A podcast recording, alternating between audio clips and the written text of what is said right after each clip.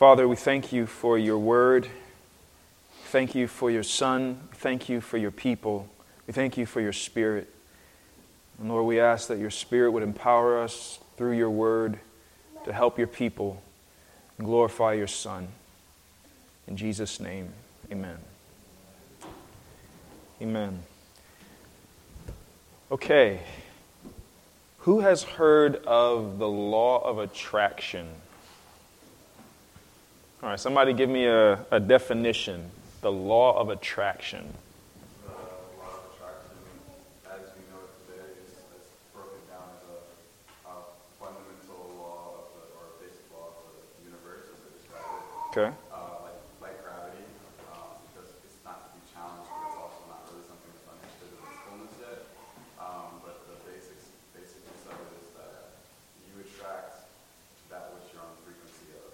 So You attract that which you're on frequency of. I have to do that because they online can't necessarily hear you, so I got to repeat. So, okay, so it's a you're saying it's a it's a universal law. it's always an action. It's always in action, and you attract to yourself what you are in frequency with. That's what it states. And uh, someone give me an example of what what would that look like practically? Say again. The earth attracts the moon. Okay, the the, the the the tides and the moon, that kind of thing. But more more so when it comes to people, right? This is the the the, the main thrust of of this uh, philosophy of thought. So secular wise, I think people think, like if I say that I'm going to be successful, how come your money and that's where I'm going to end up? Okay. So if I say I'm going to be successful, that's what I'm going to be. Or like, like negative connotations to like you say like I don't want to be late to work, I don't want to be late to work, I don't want to be late to work, but you focus on being late to work and you think about being late to work. Okay. So and then on conversely, on the negative side, if I keep saying, you know, I don't want to be late to work, I don't want to be late to work, you end up being late to work because you attracted that outcome to yourself. Okay. Uh, now, you said something interesting. You said in the secular realm. So you, it seems like you made a distinction between the secular realm and the spiritual realm. Is that what you were doing? I think just like a earthly worldview, like without Okay. I don't know if there is, I wouldn't say there is like a spiritual. Okay. So this is a very popular philosophy in the world, but it's also become very popular in many churches. The law of attraction. Question is, is it biblical? Right? I mean, at the end of the day, that is the question of questions. So, what are some verses that people would use or that people do use to say, yes, this is, this is not only um, something that we, we, we should accept, it's something that's actually taught in Scripture. Ask and you shall receive.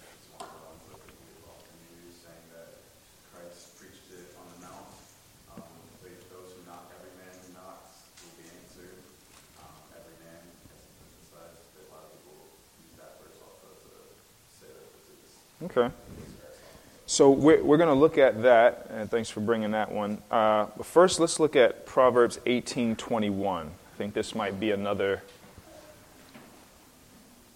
another popular uh, passage that people would use to say this is what the Bible teaches. Somebody read Proverbs 18:21.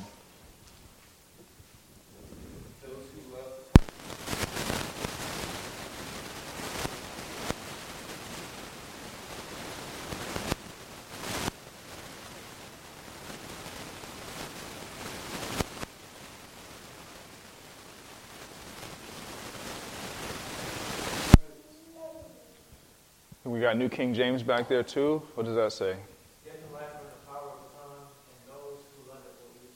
Okay, so basically the same thing. So we get the the basic.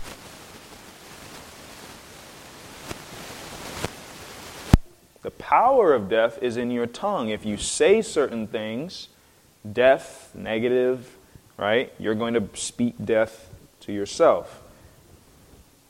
Also, if you say life words, positive things, right? I am smart, I am intelligent, I am whatever, then you speak that to yourself. The question is is this what this is actually teaching? And how do we know?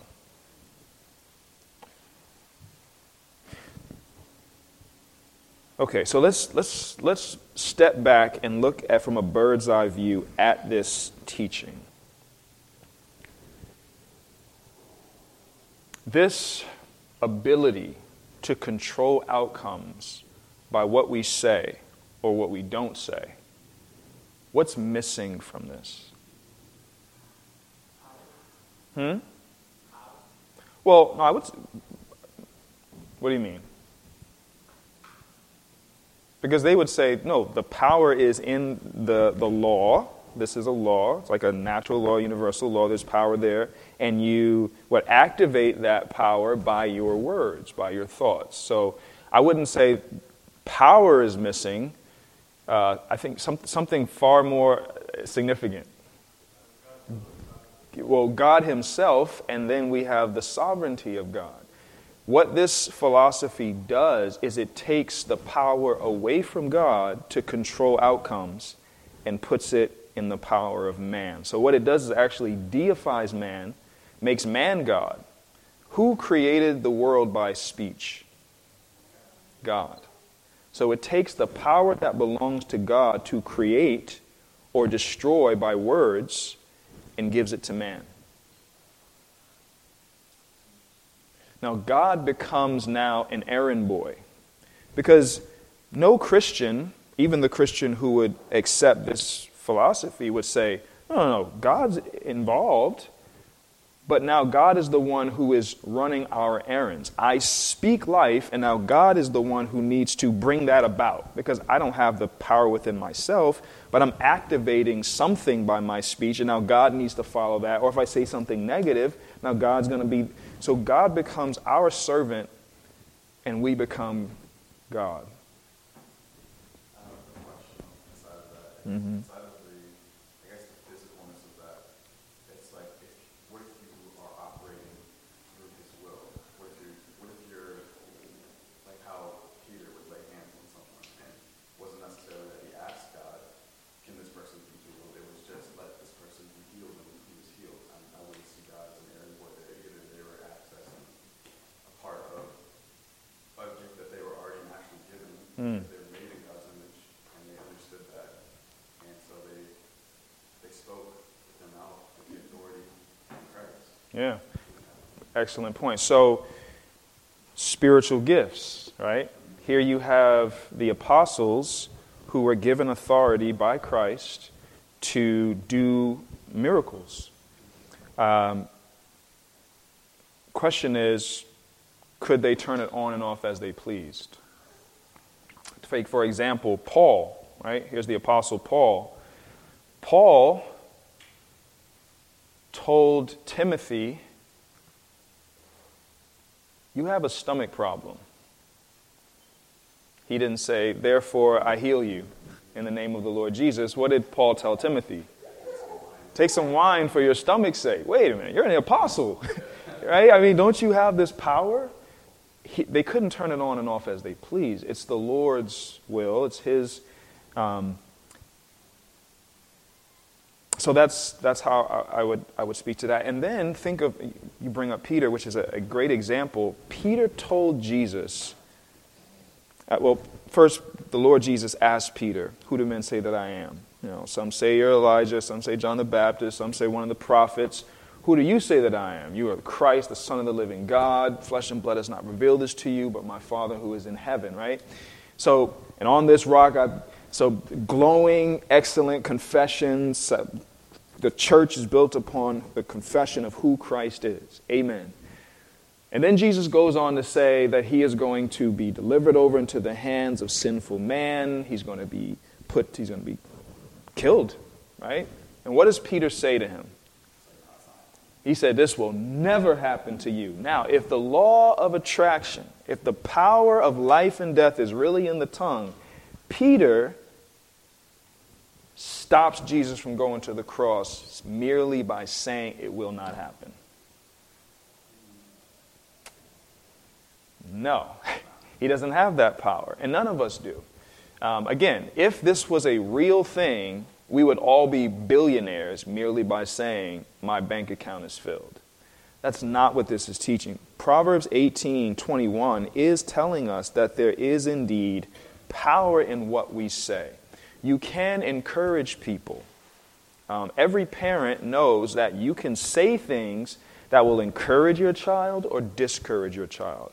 Every person here is the child of someone, and you know what it is to have someone say something to you that builds you up, right? Makes you feel like you can accomplish things, and when you're told things that makes you feel like you are worthless, right? There is power in what we say, and in a greater extent, preaching the gospel is done through words. We can literally preach life, or the false teacher preaches death. There is power in what we say but not in this um, metaphysical, uh, new age, new thought mysticism that really comes out of paganism, comes out of witchcraft. If you think of what um, the uh, Wiccans believe, witchcraft, they have spells, magical incantations. If I say these words a certain way, there are going to be certain things that happen. If I say this this way, this is going to happen. That's paganism. That's witchcraft. That's not Christianity. Um, but let's go to uh, Matthew 7, because this is another passage, as was mentioned, that is used to say, but do- doesn't this teach this? Uh, Matthew 7 and verse 7.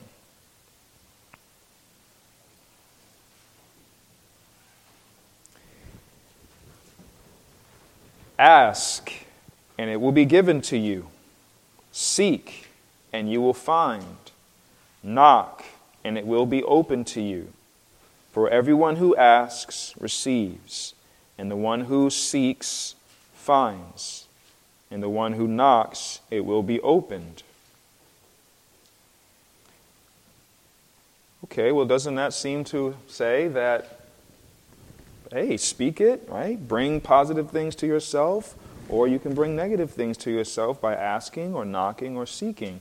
Well, if we keep reading, first we see who are we asking? Or which one of you, if his son asks him for bread, will give him a stone? Or if he asks for a fish, will give him a serpent? If you then, who are evil, know how to give good gifts to your children, how much more will your Father who is in heaven give good things to those who ask him. So the, the, the message here is prayer, right? It's not speaking um, words into the ether, into the universe, and bringing things to yourself. It's asking the Lord to do certain things. And what's the context of this verse? the Lord Jesus has just finished laying out this amazing Sermon on the Mount, where he has laid out love your enemies. And you say, How can I possibly love my enemies when they insult me? How can I love those who wrong me? How can I love those who persecute me? I don't have that ability. I don't have that power. How can I not worry or be anxious? How is it that I am going to be able to accomplish all of the things that the Lord has just laid out. If you look with lust, you've committed adultery. What man has the power? What woman has the power to never look? If you are angry, you've committed murder. Who has the power to never get angry? How can we do this?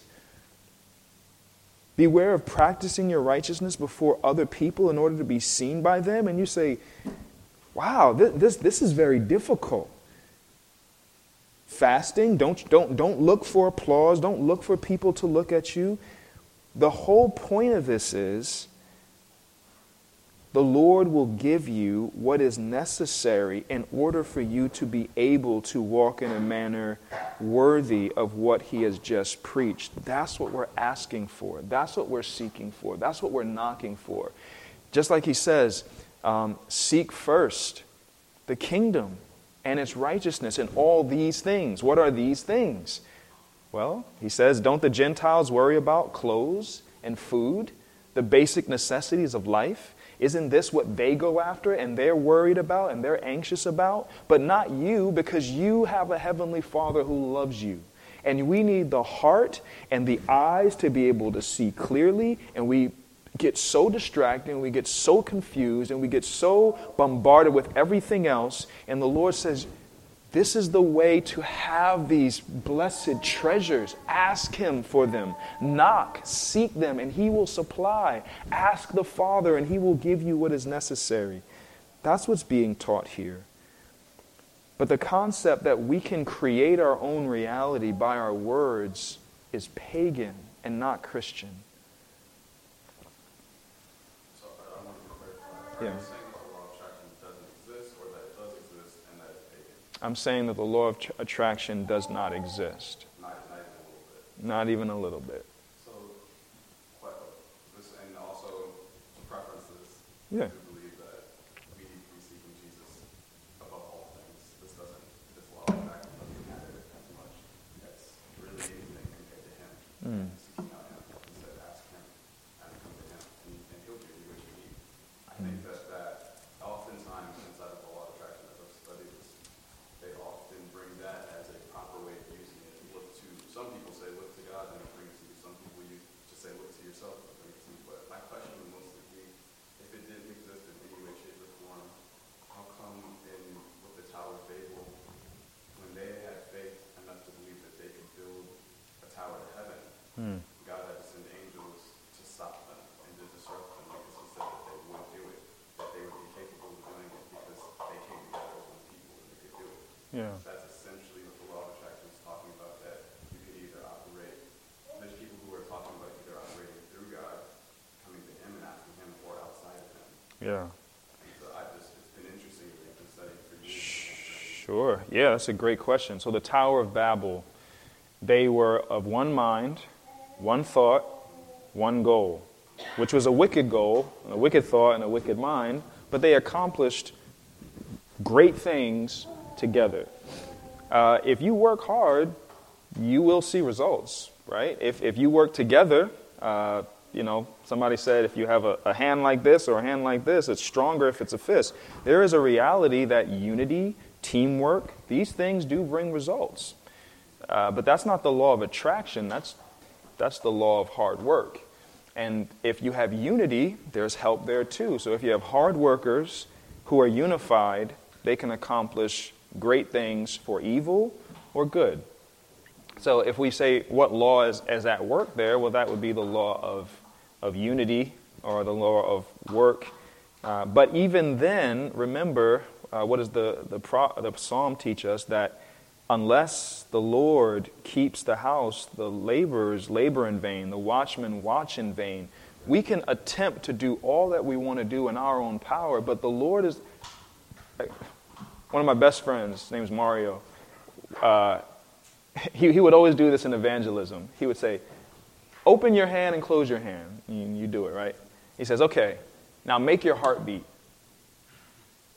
We don't control that. The Lord controls our heart. At any moment, boom, your heart is done. Your breath is done. Your oxygen no longer goes in and out. He holds the universe up by the word of his power, and he can stop it at any moment he wants to. So even if we are unified and we're together and we're working hard, all the nations together, the Bible says, are a drop in the bucket. They are dust on the scales. God can stop it all without any effort at all. So there is no law at work that is um, above Him.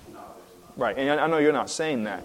But what this law is teaching is that, yo, this, this is something that's going to happen, period. It, it, it just is what it is. But that, again, takes the sovereignty of God away from him. It takes the providence of God away from him. It takes the plans of God away from him. The Lord has plans. Um, Saul, he set out, I am going to kill Christians. This is my mission in life. He had permission, he had funds, he had a heart for it, a passion. He's on his way. The Lord stops him in his tracks. Nope, Jonah, I am not going to Nineveh. I'm going the complete opposite way. He's headed that way. The Lord says, Nope. At the end of the day, we stand before a sovereign God, and it's His will and His plan and His desires that will come to fruition, even if it goes totally against what we want. Um,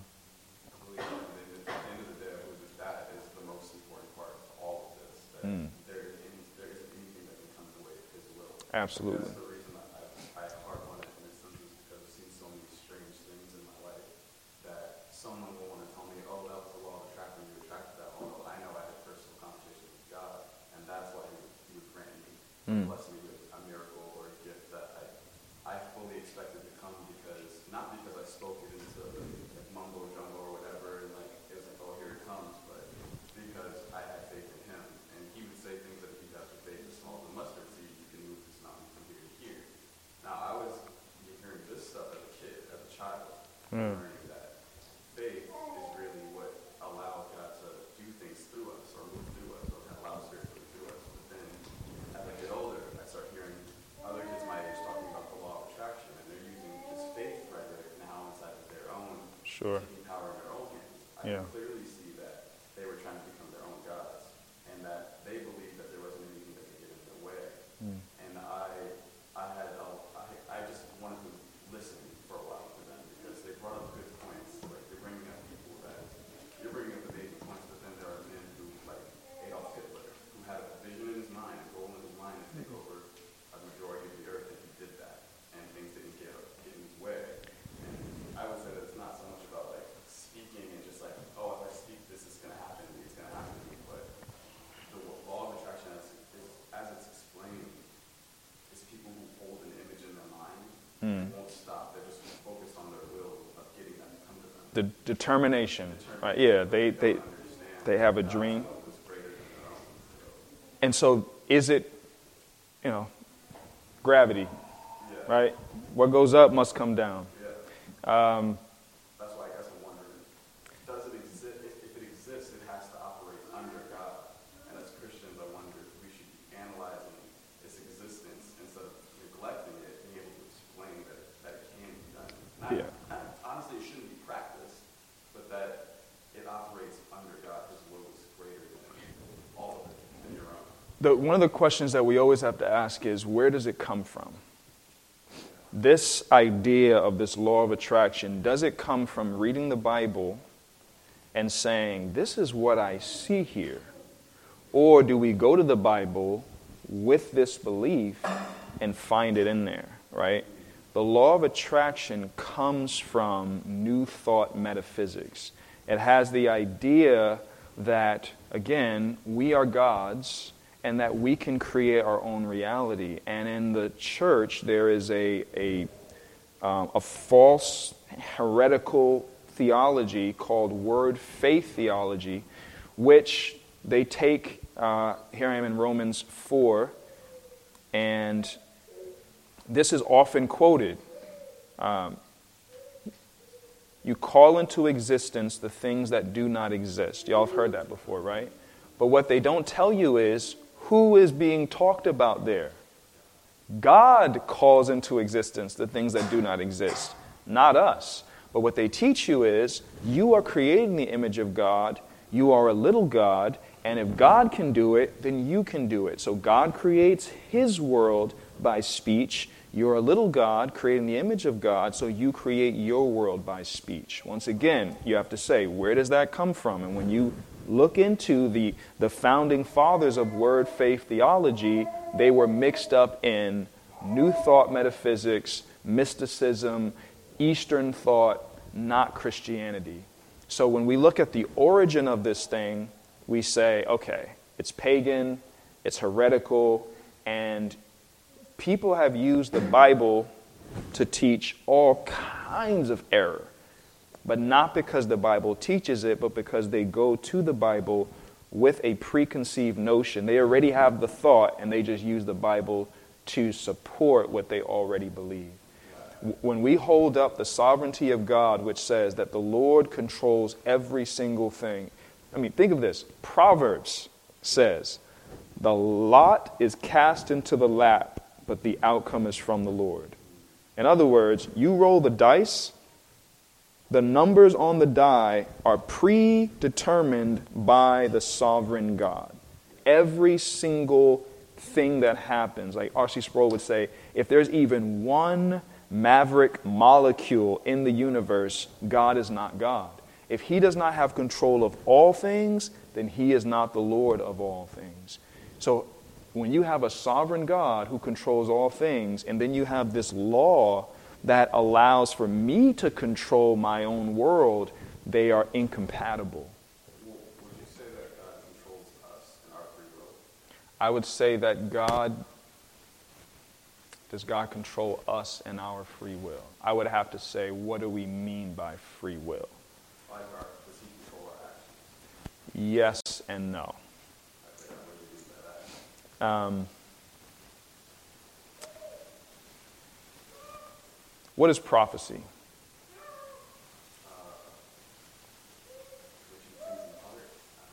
So, yeah, so you, you, you ask yourself the question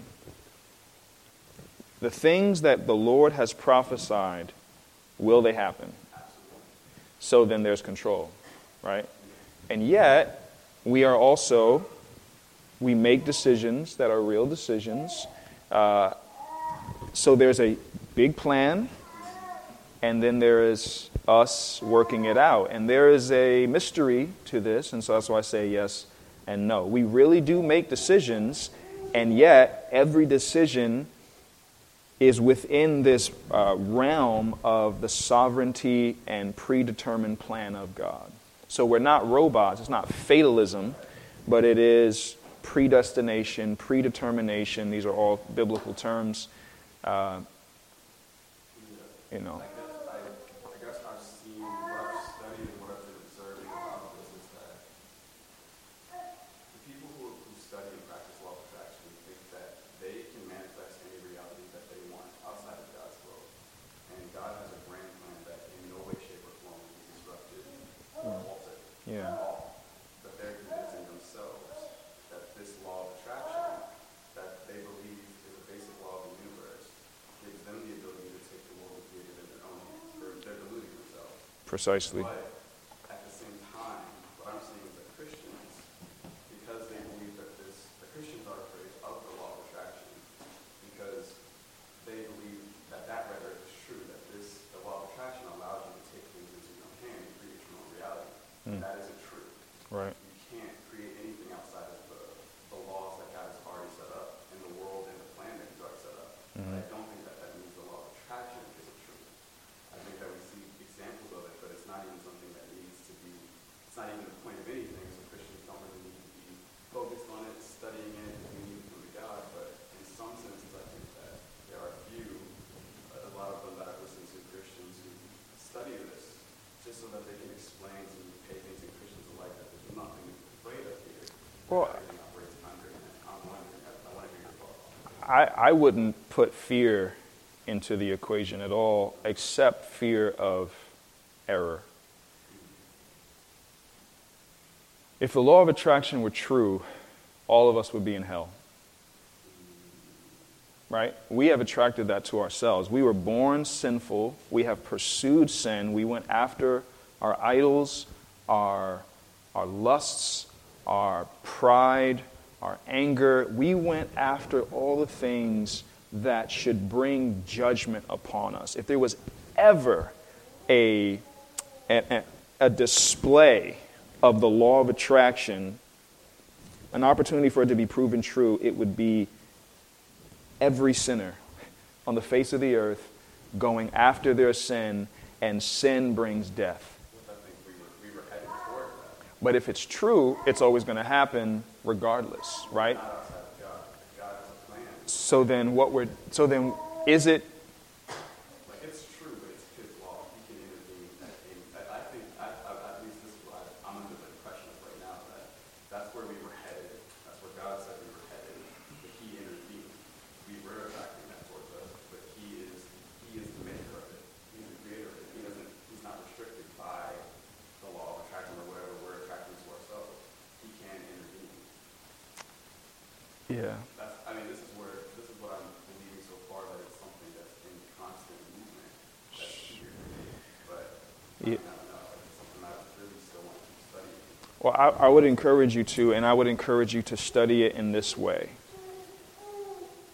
abandon it and start with Scripture, right? Um, that's like, uh, what does it say in Romans 12, right? Do not be conformed to this world, but be transformed by the renewing of your mind. Okay, so we say, okay, I come into Christianity with certain thoughts and ideas, philosophies, worldviews, but I have to put everything through the filter, the strainer of Scripture. Does it remain? And I think what you're doing, which is again what we all do, is you're starting off with the belief that it's true. And then you're going to Scripture and saying, see, I see it here, there, and there, rather than starting with Scripture and saying, does the Bible actually teach this? It teaches prayer, but that's not the law of attraction. It teaches the sovereignty of God, but that's not the law of attraction. It teaches you sow and you reap, right? If you sow to the flesh, you will reap corruption. If you sow to the spirit, you will reap life. But again, that's not the law of attraction either, because the law of attraction is a specific thing that comes from a specific source that had a specific worldview, and that worldview is pagan. And we have to be very careful that we don't take pagan thoughts and bring them into Christianity and give them a new name. The Bible has names for the things that you're talking about, but it wouldn't be called the law of attraction. So, yeah, the they start not the law of attraction actually. And then the more I, th- um, I did start off not believing in the law of attraction, actually. And then the more I heard about it, a lot of people were saying things that the Bible had one name for it, and they were calling it this. Hmm. Now, if the Bible calls it this, this is what it is.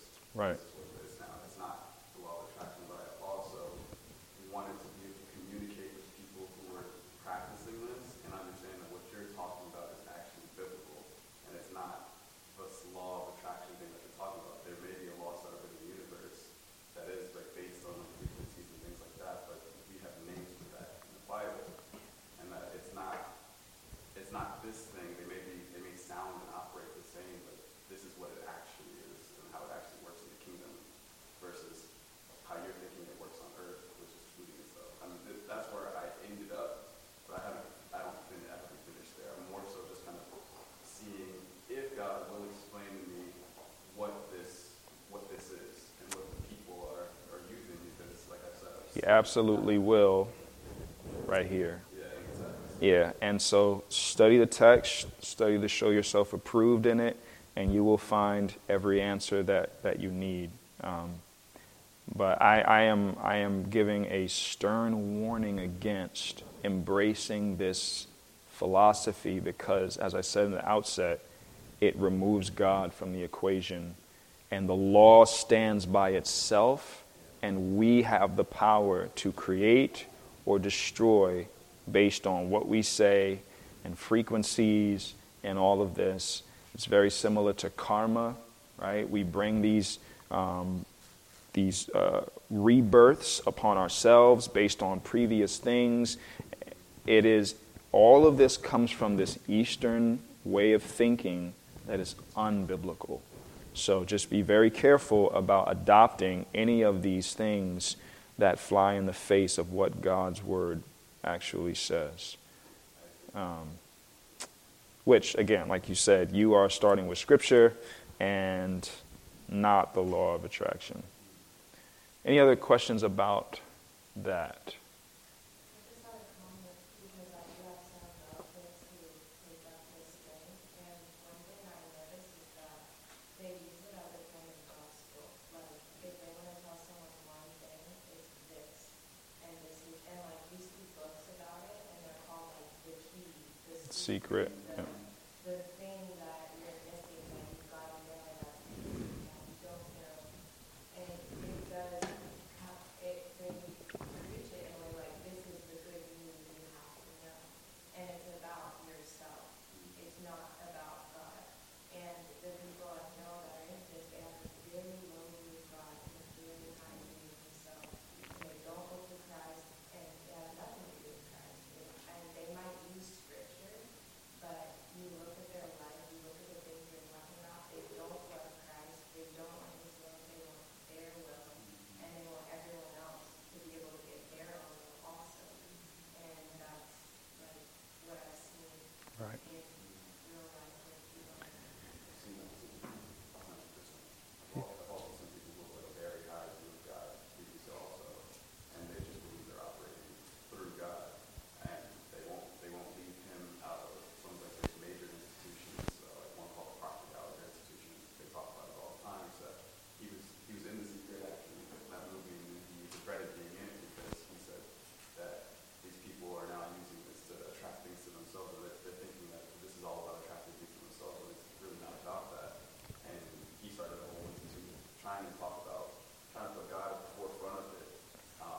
Yeah. while also talking about instinct. Now, I honestly didn't like that you technically got into it at all, because it's not something God harps on in the Bible, but, yeah, that's a lot of different things out here.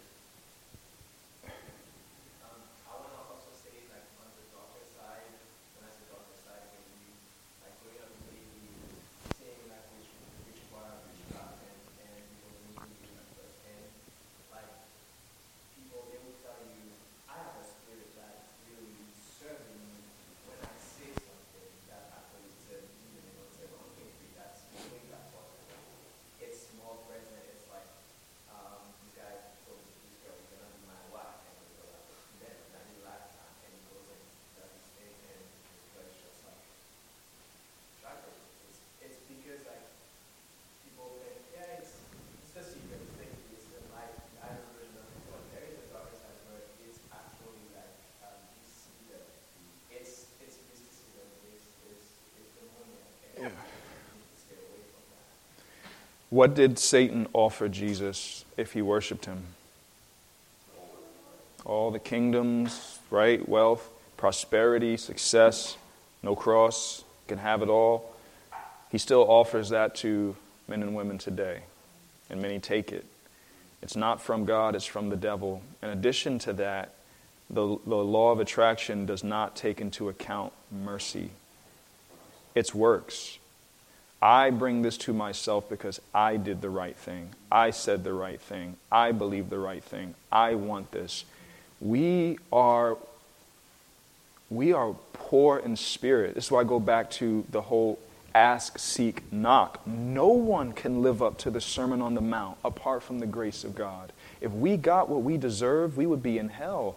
Everything that we have is not because we did something right, it's because of the mercy of God, the grace of. What did Paul say? I am what I am. How? The grace of God to me. Grace is undeserved kindness from God. I don't deserve anything, nothing except wrath. So everything that we have that's good comes from His kindness. That's not the same thing that's being taught there. So, um, yeah, amen. Uh, okay. Yeah. Oh, okay. A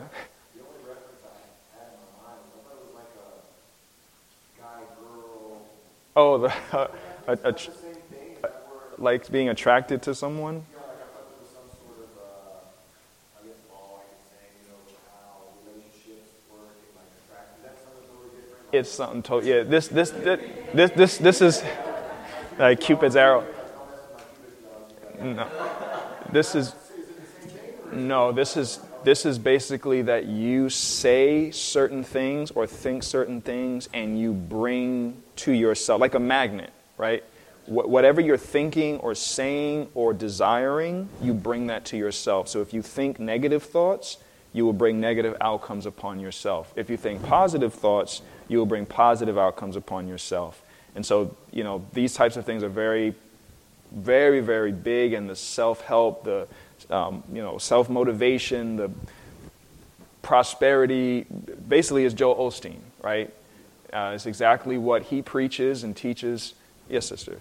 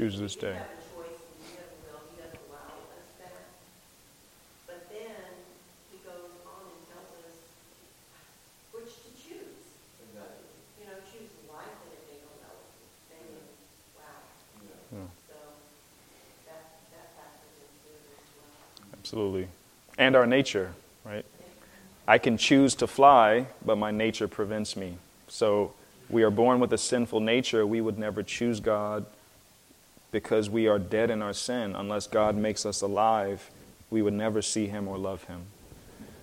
Yes, ma'am.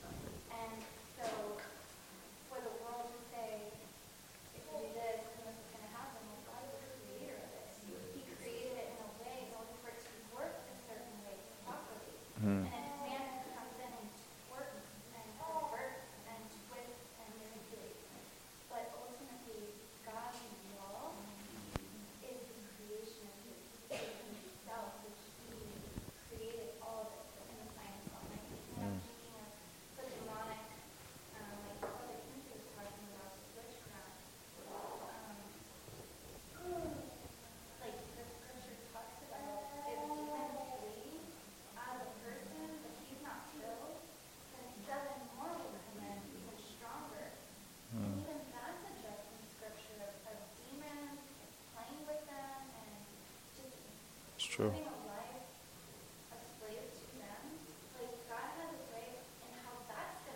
Yeah.